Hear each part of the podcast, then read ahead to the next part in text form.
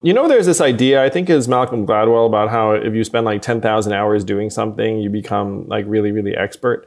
It sounds like at this point, you've probably put in about that many hours if you add up like all the times performing in Washington Square Park and then all the time. Um, is that fair to say? I mean, your younger brothers, it seems like they started out very young as well. Um, you guys must be like incredibly veteran um, musicians and performers at this point. Do you believe in the 10,000 hour principle or something like it? I do believe in the 10,000 hour principle, but I believe in it for every bit of it. Meaning, if you're a writer and you're writing your own music, you need to put 10,000 10, hours into writing. If you're just going to play, you need to put 10,000 hours into playing. If you want to, you know, figure out the branding and marketing and the messaging of something, you need to put 10,000 hours into that. So the music industry is so much more than just making a song and putting it out. There's so many other pieces that go into it. But yeah, I'm a big believer in, in paying your dues and putting in your time.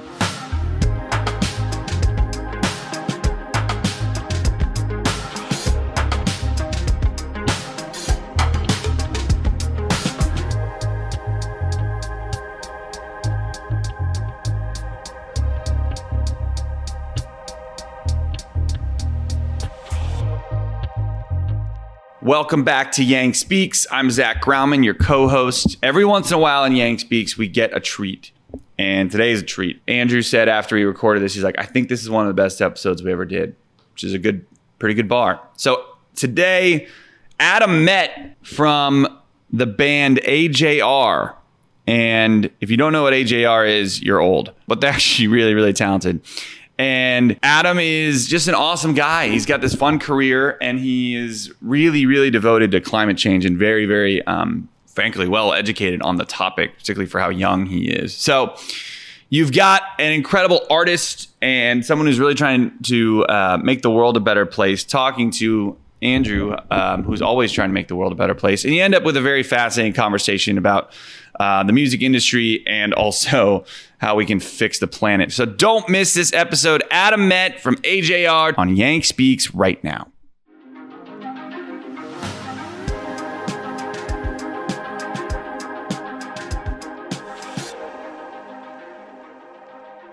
It is my distinct pleasure to welcome to the podcast world famous musician, one of the, well, the oldest brother in AJR, uh, and uh, international environmental activist, Adam Met. Welcome to the podcast, Adam.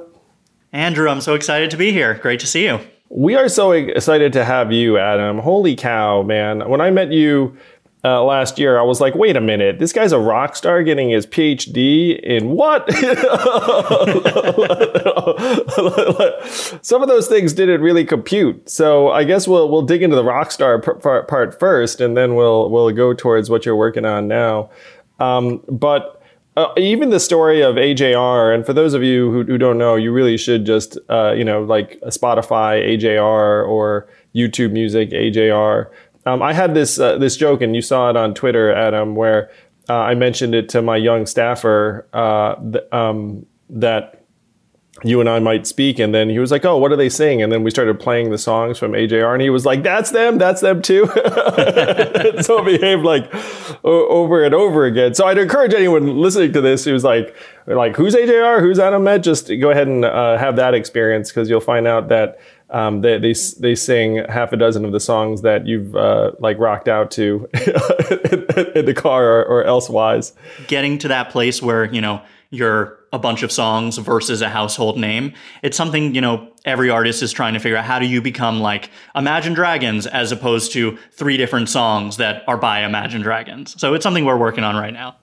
Well, you're somewhere between a bunch of songs and Imagine Dragons in my mind. There, I mean, there's certainly a bulk of people for whom you know you are a household name. I- am fascinated by your story uh, because you grew up here in New York. Your parents are architects, so it's not like you're showbiz kids. And then you and your two younger brothers just start making music, and then you make music on the streets of New York. Like uh, for whatever reason, this does not compute to uh, to pop star or rock star. So can you talk about your uh, like when you and your brothers were just messing around like in the living room?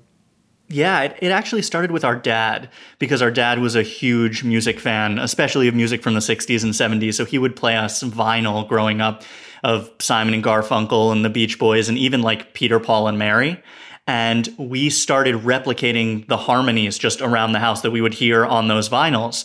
And then we said, okay, let's take this out and see what happens if we go into Washington Square Park. Because we grew up right near Washington Square Park, and street performing culture is such a big thing there. I mean, you go out now into the park and you see puppet shows and people doing flips over each other and some jazz bands. And it was just part of the normal culture of growing up in Manhattan. Let's see if this is a thing. Let's see if people will actually stop when they're on their way to work and hear us sing. And people stopped. We had a hat out, and Jack, my youngest brother, he was either seven or eight when we first no, started. okay, wait. So he's eight. How Yeah. old are you during during the, this debut? Uh, I was 14 or 15. Okay, so you're the older brother, and then uh, and then there's a younger brother who's like eight, and then there's a middle brother who's maybe like eleven at this time, or like what? What's that? Yeah, 11 or 12. Yep. All right, so my natural instinct is that you must have been the ringleader because I have an older brother, and he was definitely the person who did stuff first, and then after he did it, I followed. So. Uh, were you the person who was like, "Hey guys, you want to go out to the park?" And I mean, I, I wish I could claim, you know, the leadership role, but it, funny enough, it was all three of us. Like all three of us had really specific kind of different interests in music. And uh, it all kind of came together into this thing where we all have our own roles that have continued to now. Um, and I guess it was me who said, you know, you take this and you take this and we'll carry it out to the park kind of thing. But in terms of the interest in actually doing the music, it really was equal. I didn't have to force them to do it at all. Well, it, cer- it certainly seems like you all have a very deep, innate interest in, in music. Uh, so you go out there, you have a few instruments, like you, you were on guitar and, and singing, I think, and then your brothers were, were had other instruments. And so, what kind of feedback does one get? And then do you measure your success based on, frankly, how much money people put in the hat? and, and, and what do your parents think about this at the time? Do, are they cool with the three of you just being out in the park um, uh, doing this? Uh, like, do they feel any need to chaperone you? Like, uh, is there anything there?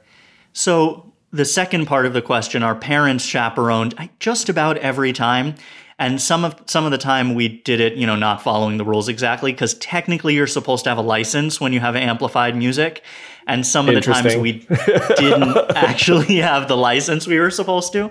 Um, so, you know, our mom came by and and she, you know, talked to the police officers, and the police officers were, you know, you're supposed to have a license. And she would go, Oh no, he's eight years old. He didn't know there's supposed to be a license. so she she kind of took on that role, and then eventually we started having a, a license every time we did it. But measuring success, that that's a really good question because in the moment we measure the success in terms of how much money we would get. And once in a while somebody would throw like a 20 in the hat and we would be so excited.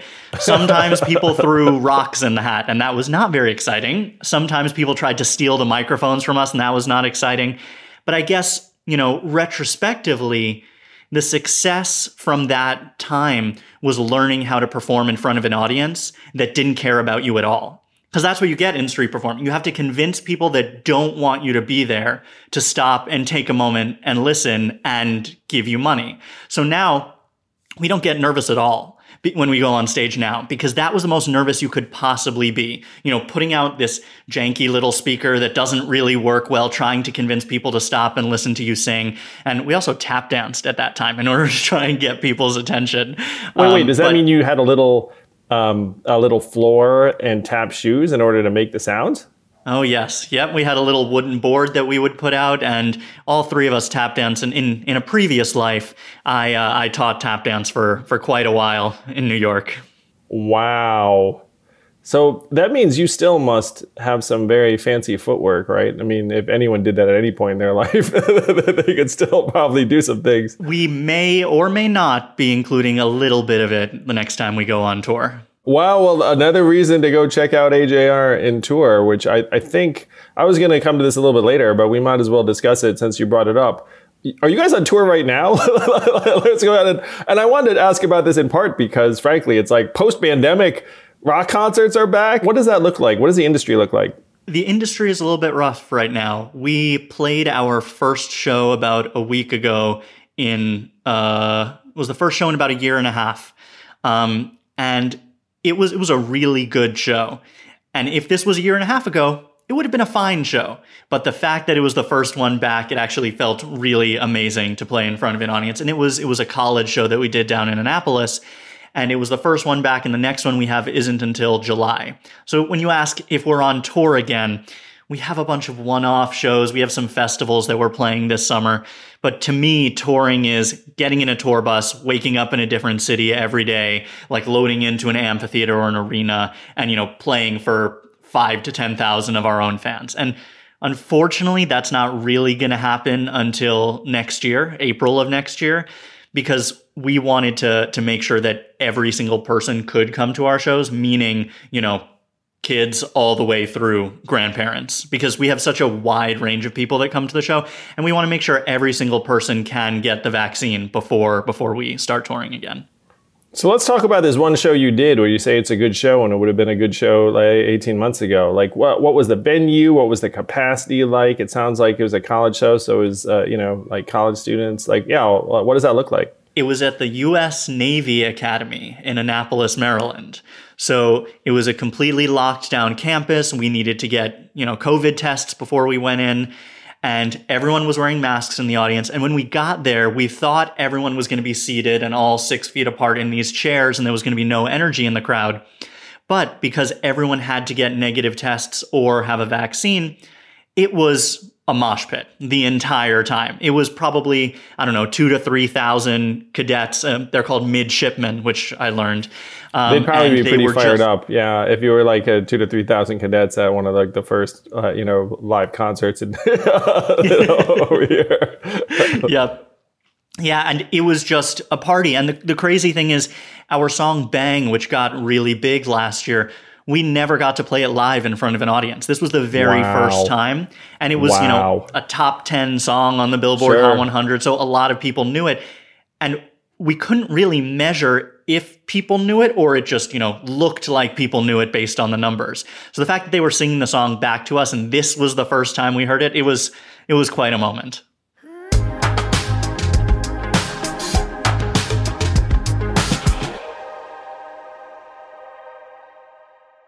This podcast is sponsored by Helix Sleep. I've always been a mattress guy because I figured if I'm going to do something for up to eight hours, maybe I should do it right. And Helix Sleep lets you do it right by sending you one of 20 unique mattresses that's tailored for you. I took the Helix Sleep quiz, takes only a couple minutes, and I was matched with a Helix Dawn mattress because I wanted something that felt firm and I sleep on my back. That mattress is exactly what I needed, but strangely enough, my kids now seek out that mattress in the house and want to sleep on it even though I did not order it with them in mind. If you have a high quality mattress, it is a game changer, a huge difference maker. Don't take my word for it. Helix has been awarded the number one mattress picked by GQ and Wired magazine. It is even recommended by multiple leading chiropractors and doctors of sleep medicine as a go to solution for improving your sleep. Helix is offering up to 30% off all mattress orders and two free pillows for our listeners. Go to helixsleep.com slash yang. That's helixsleep.com slash yang. This is their best offer yet, and it won't last long.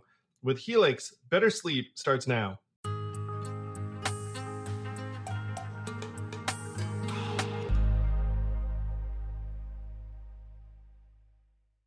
So let's return to the you and your young brothers playing in front of people that don't care about you uh, in in New York, and uh, I think a lot of people in New York can relate to that. Like you know, because you walk around, there are people performing, and it's not like you like stop and be like, "Oh, like what's going on here?" Like you know, a lot of time just walk on by.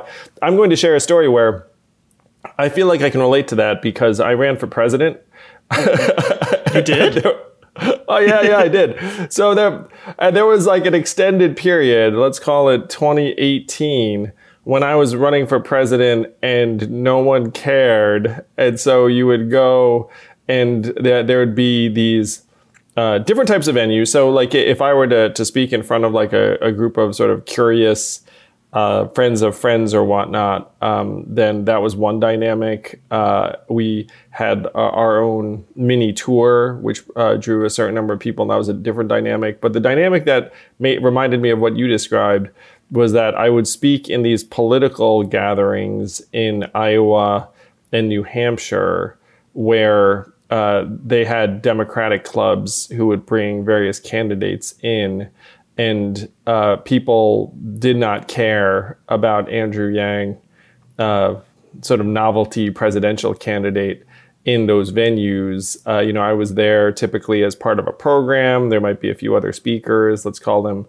uh, Jeff Merkley and uh, Tulsi Gabbard and maybe Jay Inslee or people like that. So I, would be like the least uh, attractive, shall we say, like of of these speakers, where it's like Andrew Yang, what, like entrepreneur, what, um, and so there there was a lot of talking to people who did not care, uh, and uh, there there was like some um, strengthening to that. Um, you're right. Where later, when people did care, you were like, "Oh wow, like this is like this is better. like that is interesting." But you kind of get used to people not caring, and it does toughen you up. Yeah, I feel like the the parallels there are so strong because even when we were performing on the street, we didn't have a Twitter, we didn't have an Instagram. It was just in the moment for people to hear what we were saying. And then when we started going on tour, our first show ever was in New Jersey, and three people showed up. Literally, three people showed three up. Three people, man. The dude, one person showed up to my first event in New Hampshire.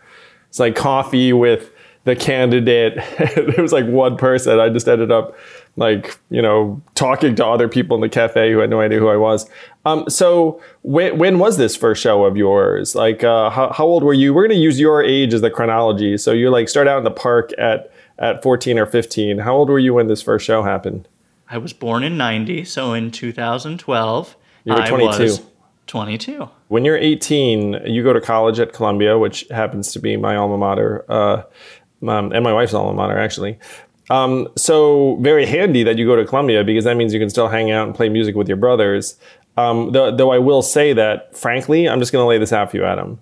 If you're a college guy, it sounds pretty lame to be going home to play music with your brothers when there's all of that college stuff going on and socializing. So, what the heck does that look like? That's a great question. Um, I was I was a lame nerd. I was a lame nerd, and I am. I was. That's a good answer. Then. Good answer, Adam. Good answer. I'm proud of it now. So it ended up working out in the long run. So oh yeah, uh, certainly did that. No that's for sure. Um, so tell us about your your college schedule. So you're in classes. Columbia is pretty rigorous. Um, so did you uh, go home? Did first? I mean, you did. You might have even lived at home. I guess there's a possibility because that would have been a money saver there was one semester where I did end up living at home, but the rest of the time I lived on campus. And my middle brother Ryan, for my last semester at school, that was his first semester, so we overlapped. And that was the semester that Hurricane Sandy happened. And the funny story about that is um, our home down in Chelsea, where we grew up, lost power during Hurricane Sandy. So he came over to my dorm room from his dorm room up at Columbia because Columbia still had power because you know it's a little bit higher than than Chelsea. And during Hurricane Sandy, we recorded the vocals for our first song that became a platinum record, which was a song called I'm Ready. And that was done in Harmony Hall on 110th Street in my dorm room in the middle of Hurricane Sandy. And that's wow. what kicked everything off. Wow. I'll tell you, I've got a Hurricane Sandy story too, which is that my uh, oldest son was born during Hurricane Sandy. Um, so we remember it very well. He was a bit early because when the pressure changes, apparently all babies want to be born. so what a big what a big night that was, Sandy. Like you make your first platinum record, I become a dad. Um, so how did your music look during the the first few years of your being in college before your brother shows up? Our music during that time was terrible because when we were in the park, we were mostly doing covers of other people. But when I was in college, we experimented with a lot of different genres. So that's music that is never going to see the light of day. We have all of that in our, you know, on our hard drives. But we would spend, you know, six months working on song that's well, music that sounded very musical theater. And then we would spend six months working on music that was very hip hop focused. And Ryan, my middle brother, rapped on a couple of songs. And those will definitely never come out. Um, but then we did some songs that were more like Simon and Garfunkel folk. And it took all of that time over those four years to say, okay, we want to bring a little bit of this genre in, a little bit of this genre, a little bit of this genre until we actually found our sound. And that's one of the things when, when other newer artists are asking us for advice we say take the time to explore what you want your sound to be. Because if you write a song and then put out your first song, if that's not what you want to be, you're you're throwing something out there that you've now established yourself. This is the sound that you have. So take some time to really figure out who you want to be as an artist. And that's what we did when I was in college. So I would go home and we would play and we would write and we would record things. And like I said, most of it is terrible. And most of it's going to be terrible in the beginning because you're just learning how to do it. But we took that time to figure out, okay, this is what AJR sound is. This is what we want to communicate with our lyrics. And then when we started putting stuff out for real, then we had a concrete idea of, okay, this is the path we want to go down. So, how many hours a week would you go play or make music with your brothers when you were in college? Maybe 10 to 12 hours a week.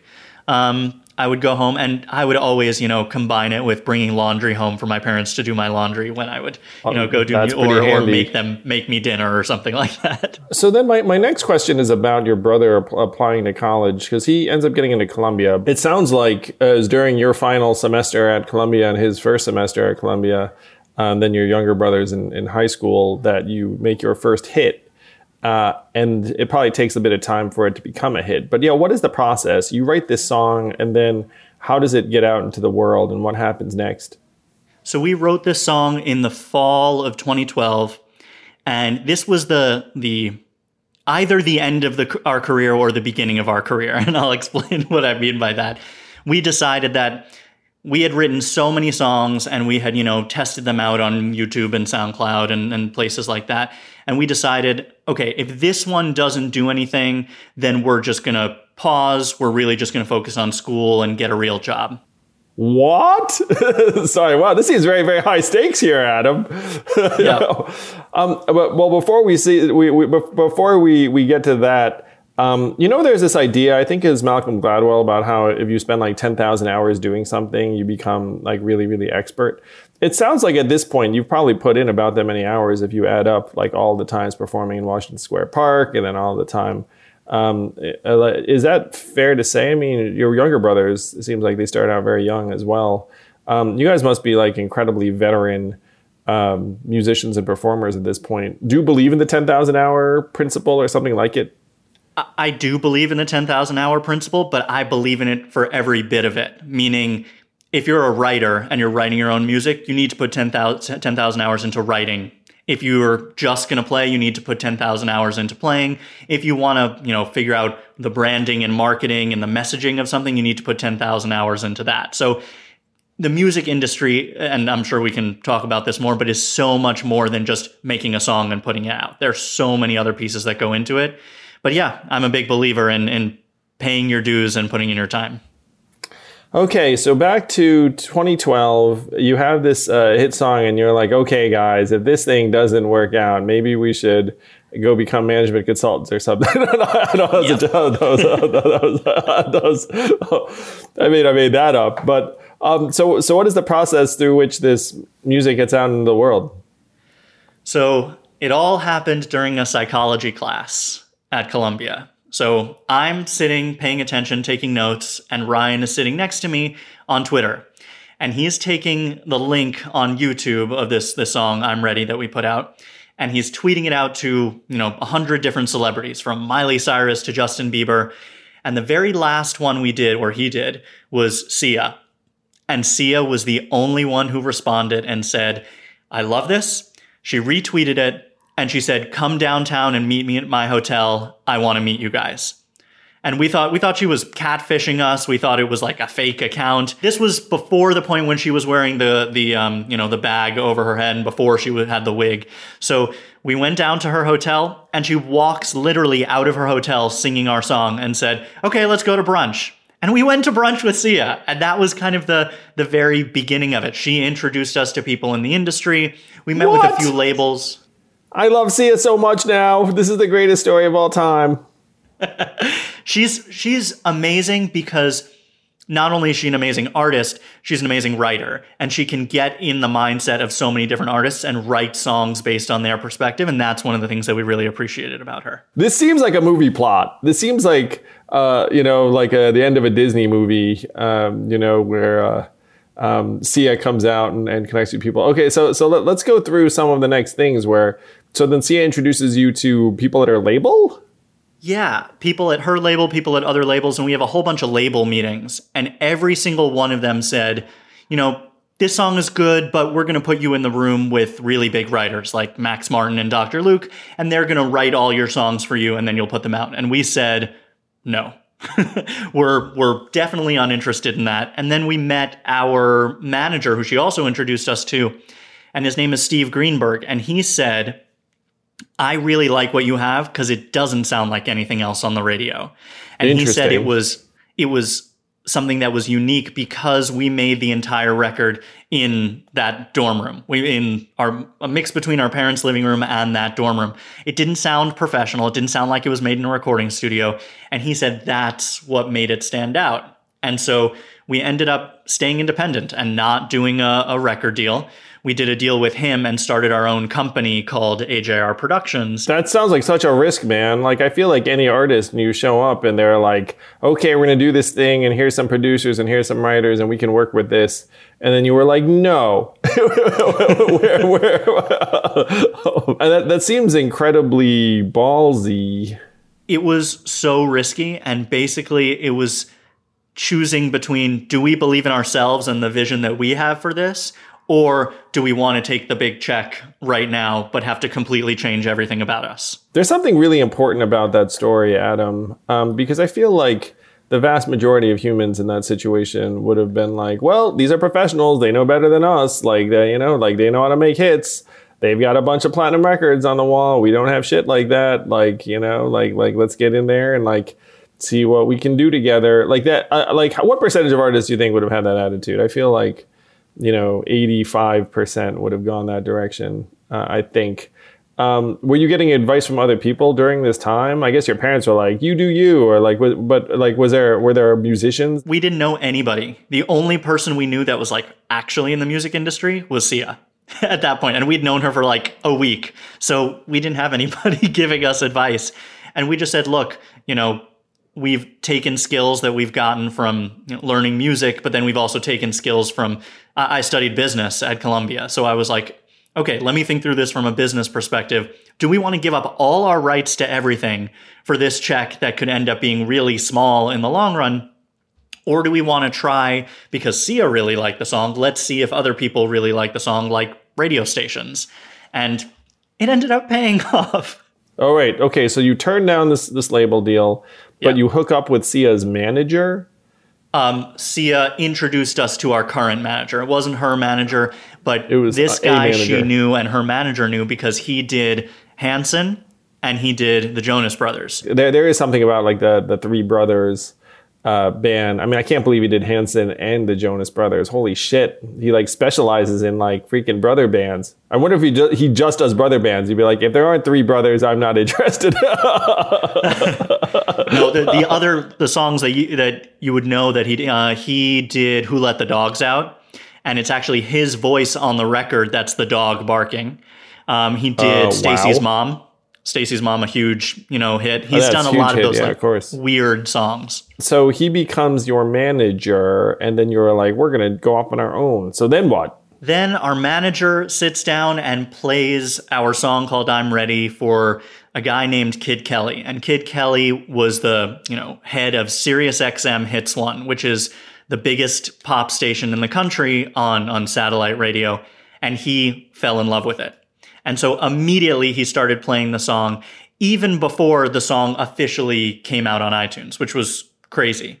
Then when the song came out on iTunes, and this was pre-streaming being the majority of what happens in the music industry, he started playing the song on, on Sirius XM and it just exploded. It was doing, you know, up to 50,000 copies a week on iTunes, which is a lot for, for iTunes. If you do fifty thousand copies a week, I think it was ninety nine cents. So it's called fifty thousand dollars, of which the artist sees how much? Yeah, it's a good question. So at that point, we had done a partnership distribution deal with Warner Brothers Records. So we retained all the rights to everything and we contracted them to work it to radio after SiriusXM had so much success. And so it was only worth going to somebody like Warner Brothers after we had proof that the song was going to do well. So SiriusXM was our test case. Then we brought it to Warner and said, look, the song is doing well. And so they worked it to radio, but it was still underneath our own label, AJR Productions. But to answer your question, it was a joint venture with them. So any profits off of that one specific song were split 50 50. And so, how much of the let's call it ninety nine cents like uh, went to you and your brothers? So, of the ninety nine cents, um, distribution costs, let's call it a dollar for easier math. Distribution costs, let's say it's about twenty cents um, for the cost of distributing the record. So we're down to eighty cents. Um, th- since it doesn't cost that much to actually, you know, put a song out, half of that would go to Warner and half of that would go to us. So we're at forty cents at that point. Um, our lawyers take a piece of it, our business managers take a piece of it, our manager take a, takes a piece of it. So at that point, we're probably down to um, somewhere around 25 cents for the three of us to split.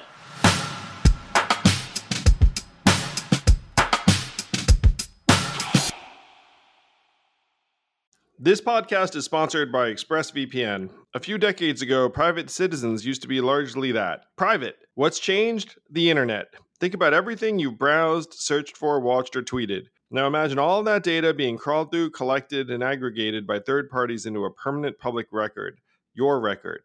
Having your private life exposed for others to see was once something only celebrities worried about. But in an era where everyone is online, everyone is a public figure. To keep my data private when I go online, I turn to ExpressVPN. Do you know there are hundreds of data brokers out there whose sole business is to buy and sell our data? The worst part is you don't know what they're doing, you don't get to have your say.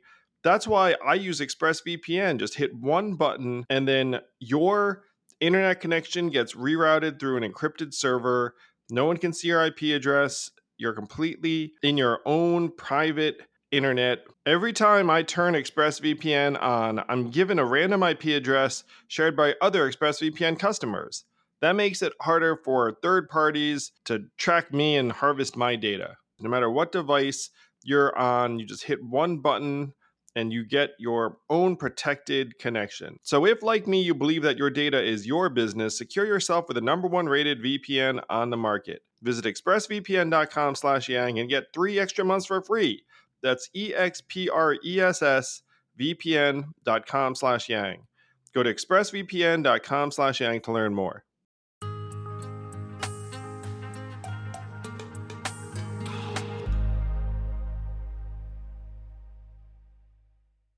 So you have this this hit on SiriusXM uh, and on iTunes.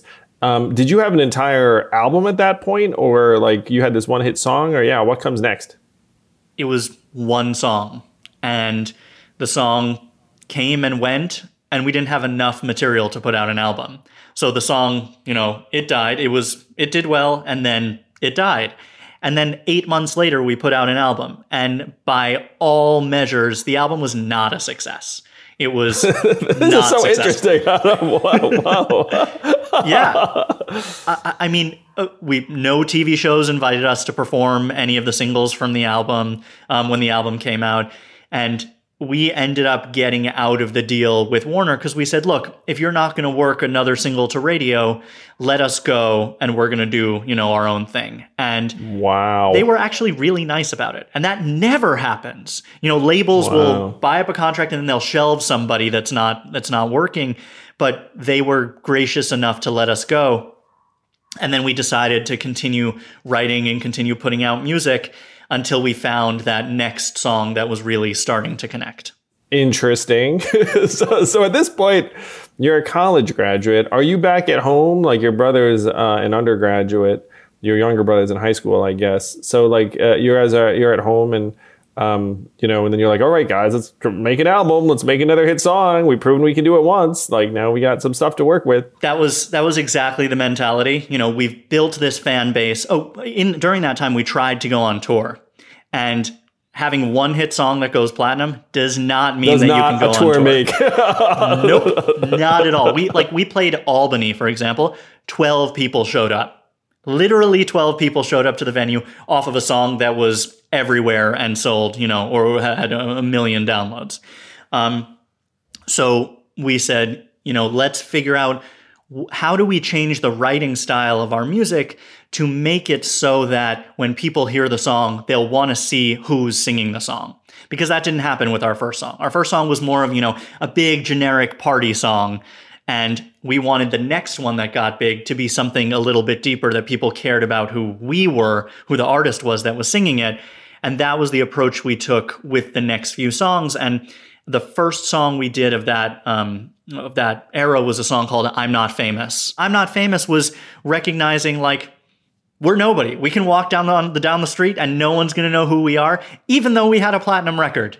And that's that's just it is what it is. And those kind of more slightly more complex but also connectable lyrics are the things that really started to grow our fan base, our social media, and then the song "Weak" came out. Go ahead and sing a, a couple bars from uh, Weak so that someone can, because everyone's heard this song. Go ahead. But I'm weak, and what's wrong with that? Boy, oh boy, I love it when I fall for that. I'm weak. Ah. Yeah, right, you can sing that part. I'm not singing that part. no, no, no. I mean, I did a bad job of it. So, um, so, so Weak comes out. Uh, how long is it between I'm Ready and Weak coming out? And was Weak like the next major tent pole? yeah, that was the next major temple, and it, it was at least a year and a half, if not two years between. So you're in the lab for like you know 16 months or whatnot. In those few years, the entire industry shifted. I know. I, I, I mean, I remember paying 99 cents for iTunes songs I liked, and then all of a sudden that that went away. so, so yeah, what's the new model? Yeah, the new model was streaming, and Spotify connected to Weak so hard that it was on every single playlist. We were the cover of, you know, most of their playlists and I think now it has over 500 million streams on Spotify alone. All right, man. So let's do some back of the envelope shit again. So, so, so like, so let's say Andrew Yang comes up with some really like catchy ditty, and then I put it on Spotify, and it gets like a million streams. Like, how much money do I realize? Because my sense of things is that I get like a, a, minuscule amount of money per stream, and then you have to get into like some crazy number in order for it to add up. you're going to get around four tenths of a cent per stream. I, I will actually share a story, uh, and, and like uh, as a media, um, you know, I'll, I'll share my experience um, with something called writing a book. it's like the way I can relate to aspects of this. So, um, so it was in 2012. I was named one of Fast Company's 100 most creative people in business, which at the time was like, you know, like like very very awesome. Uh, and then from that, uh, literary agent named uh, Byrd Leavell uh, reached out to me, uh, took me out to lunch, and said, "Hey, you should write a book."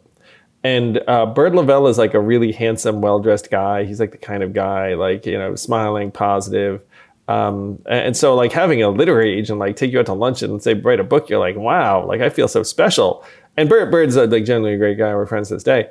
Um, but then at the time, I was like, yeah, write a book like seems hard. Like I don't think I was running a nonprofit at the time.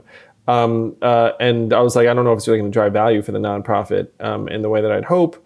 And then, um, but then, like I, I, decided to explore it uh, with Byrd when I realized I was like, well, maybe it would drive the nonprofit.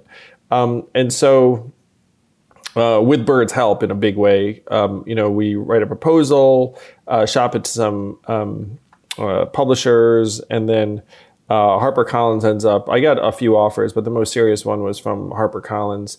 And so HarperCollins did something close to what that record label did, where it's like, here's an advance, here's some amount of money, write the book, and then uh, the amount of money I got per copy of the book uh, was like a buck fifty for a book that uh, you know retailed for I don't know like twenty five dollars, twenty six dollars, um, and the and the buck fifty I was getting like goes against the advance.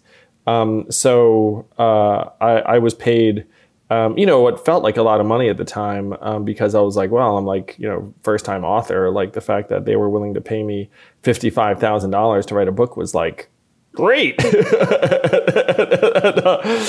you know, and then like the book sell, and then people like, oh, I make a lot of money on that book. Would be like, actually, like you know, I haven't made anything because uh, after the advance because you know you'd have to sell through a lot of copies in order to for uh, to get through the advance. And then, you know, my agent, who deserved every penny, you know, like got a cut of that fifty five thousand, and so you know, I, I, made like a bit of money, um, which I was again very grateful for. Um, so so there so that was my experience with like kind of the unit uh, marginal revenue for the creator um, for doing something that some people would consider very significant, which is like you know write a book, which you know, is generally quite time consuming, and the rest of it. Honestly, we wished we'd written music a few decades ago because when a song was a hit, people had to buy the entire album in order to that. get the one song. I'm old enough to have done that, Adam. I'll have you know, I bought singles for all sorts of songs. I went out there and I bought that Wham single. Anyway. the the success of one song does not a millionaire make, even close. Um, and so we started kind of moving into other areas of the music industry, and we really started to develop our touring base um, because that song "Weak" was the song that people said, "I really like the song, but I want to know who the artist is that's singing it." And so we put a tour on sale, and you know, in each city, three to five hundred people came out, and we did you know the thirty major cities in the U.S. And that those three to five hundred people were our first like core fan base. And we we keep the same mentality now when we're putting together a show. But even then, when we had a zero dollar budget for touring and we were in, you know, a minivan, we said, how do we make a show that's unlike anything else that's out there in the, in in music? And how do we make a show that'll make all 300 of those people tell two friends so next time it'll be you know 900 wow. So awesome. So you go on the tour you've seen the entire country then uh, you know with your brothers you guys must get along really well because like being in a freaking tour van uh, you know for weeks on end uh, i've done versions of that and you really have to love each other. Like even if you love each other, you hate each other sometimes because you're just like, oh man, like that's super irritating. the rest of it. Yeah. We grew up in a tiny apartment in New York City. The three of us shared a room for, I mean, until I went to college, and we had three bunk beds. It was a lower bed, an upper bed, across to another bed, and then a desk below. So we were forced to get along. Our parents just made us get along. So I guess there are benefits to, you know, living in a tiny space. well, you guys clearly do get along, uh, which is great. It's one thing I love about the brother band thing is because you know with the normal band, like people break up sometimes. You know, it's hard to like. Uh, like not let egos get in the way and all that, uh, but brothers, it's like, well, can't break up with your brother. so your brothers, unlike you, have to drop out of college to do this thing. Are your parents like uh, hesitant on that level? I mean, you know, you guys were moderately successful, but it's still a kind of a big deal. Yep. Yeah, they really did not want my brothers to stop going to school. really didn't. And honestly, after we did that tour uh, that that Weak was attached to, they wanted to go back to school too. So after Ryan did Ryan had done one semester, Jack was applying to Columbia a couple years later and then after we went on that tour, Jack did his first semester at Columbia, and Ryan went back and did another semester at Columbia, not because they really cared about the school itself, but they wanted to be inspired for writing more music. So they took courses and things that were just interesting to them. So Ryan took like an evolutionary biology class, you know, just because he cared about that subject. Not that he would major in it or anything. So, so guys, if you heard some weird song about evolutionary biology from AJR, you know where it came from. They got a lot of inspiration from observing their friends going to parties, saying, "Okay, what do these kids care about? What do people in college care about?" And and that what do what, these kids care about? like an entomologist, they got the notebook. Hmm. a lot of it was about you know I'm in college. Am I a kid? Am I an adult? In what context am I still a kid? In one context, am I an adult? How do I relate to other people around me? What am I going to do when school is over? Those kinds of themes. Tell us about like the next number of years, and even I'm going to, to ask you about like the new album because you guys uh, came up with a, a new album quite recently. The process of writing our last few albums and this newest one has been what is this going to look like when we perform it on stage? Because after growing our fan base to a size where we were playing for, you know, a few thousand people in each venue, that was the thing that we loved doing the most. You know, hearing people sing the words back to us, meeting people saying, "Oh, this song did this for me," or "This song changed my life." That's that's why we do it. We want to express things that that we've gone through in our lives, and hopefully, it's both specific and general enough that other people will relate to it. And that energy of being in a crowd is why we do what we do. So it's always been about let's create the music but at the same time, let's think about how it's going to translate to the live stage. And this newest album, OK Orchestra, was was really tough because the whole thing was written during a global pandemic, Pandemic, obviously. yeah. So when when are we going to go on tour? And we waited to put it out until we knew when we were actually going to go on tour. And we announced the tour and we put the tour on sale. And in the first weekend alone, more people bought tickets for that tour than our entire previous tour over the course of the the entire tour. Congratulations, man! Everyone loves you. More people have discovered you. Like that, there's been a, like a lot of pent up um, demand. Uh, that that's amazing. You know, I love what you just said um, because it, it clearly defines a hierarchy of experience. Um, and so you have like, hey, you've got the your your song and video on YouTube and you perform it on TV as like one level, but you're like, no, I really want people to come uh, to the concert to experience it live. And oh, by the way, I love performing our songs live about like a thousand times more than uh, than the other things that that we do. Um, I'm going to compare this once again to running for president in a particular way, which is uh, at the height of the campaign, we would have rallies of thousands of people. And there was so much energy. There was nothing like it. You go out there and there'd just be like thousands of people that were fired up about, in our case, universal basic income and humanizing the economy and like a different form of politics and whatnot. And there was it was incredible, incredible. Um, my favorite part of the campaign, bar none, for sure, was like was doing those kinds of events. Um, certainly in our case, like it, wasn't the same where it's like it, it wasn't that somehow our campaign was like, you know, like experience the campaign live. Like it wasn't like that. It was like we were just trying to get, you know, like trying to get votes, you know, but, but, uh, but it's something I can completely relate to that there is no experience like connecting to an audience live, particularly if you know that your work is important to them. Definitely. And we still do, you know, meet and greets and other things to connect with fans. And even during the the pandemic, we did as many digital performances as we possibly could. We did a drive-in show last August where people came with their cars. We performed. You couldn't hear anything out of the speakers, but the music was sent through a specific uh, uh, radio frequency. Yeah, and you know anything to give people that sense of um, uh, connection or live experience during a time when you know we were all cut off from each other. So you have this tour coming up. You've also become an environmental activist and you're pursuing your doctorate, which seems, which impressed me a lot. Um, and we were joking about your dissertation um, and that uh, you, you were joking that, uh, you know, when you finish your dis- dissertation, maybe you'll like cut your hair or do something very dramatic. So, so what, so what is your dissertation in?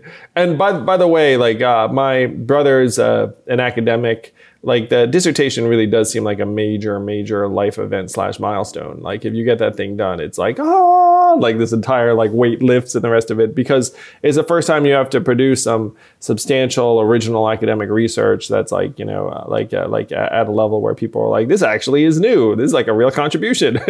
So uh, so uh, so yeah tell, tell us about what you're working on um, intellectually and academically in, in your activism.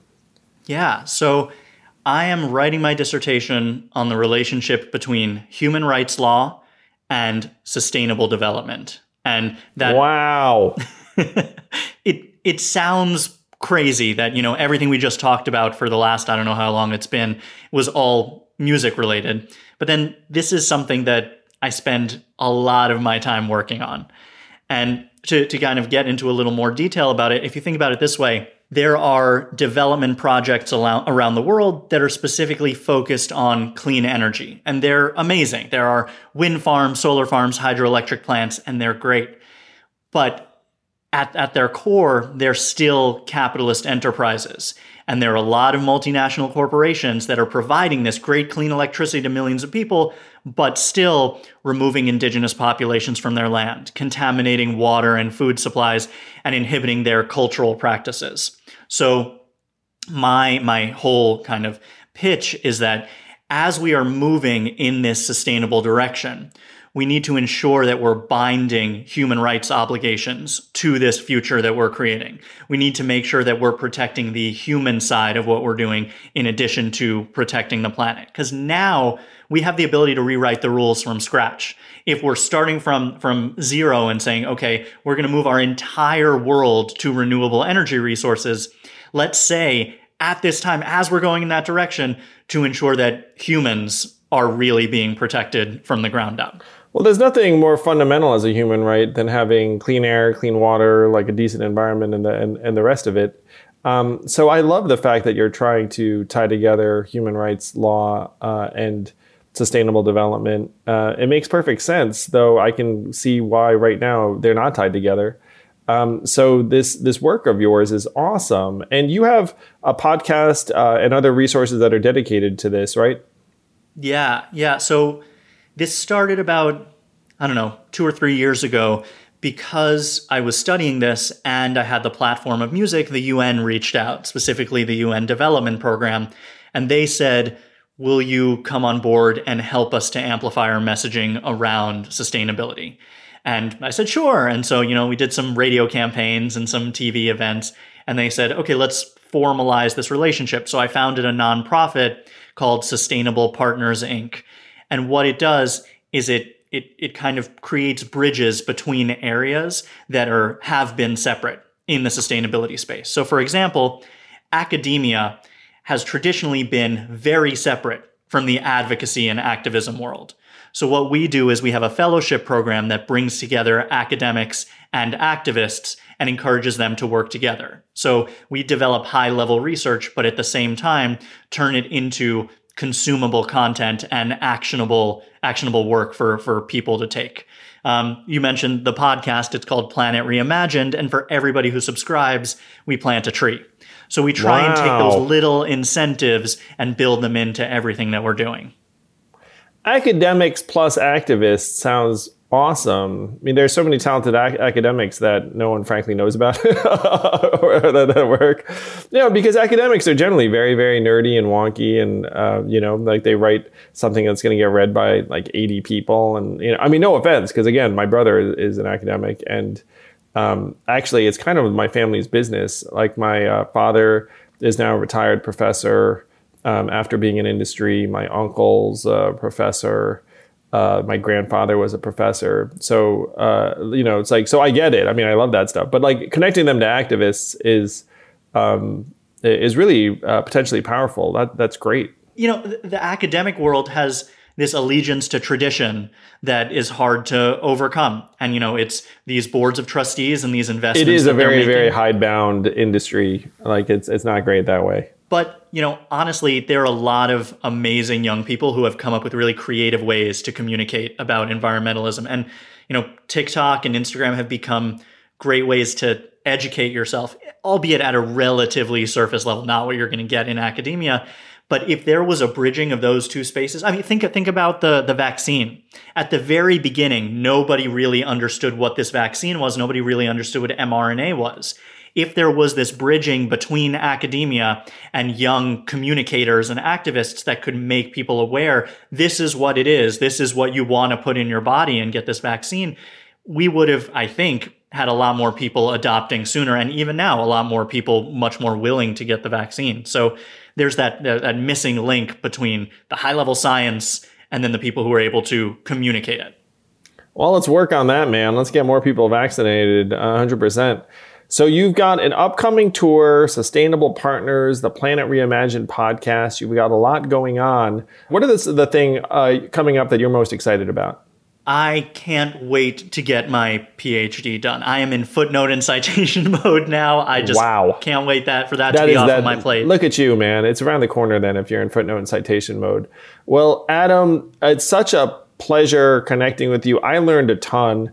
Um, uh, I liked you before this convo, but I find you to be an even more uh, inspirational pillar now than before. You're a world class creative. Uh, you're uh, on your way to being a world class activist. Um, really, uh, man, congratulations! And let's let's catch him on tour. Uh, the, I haven't actually seen them live yet. I'm going to change that soon. We'll make that happen. I'll make sure to send you tickets.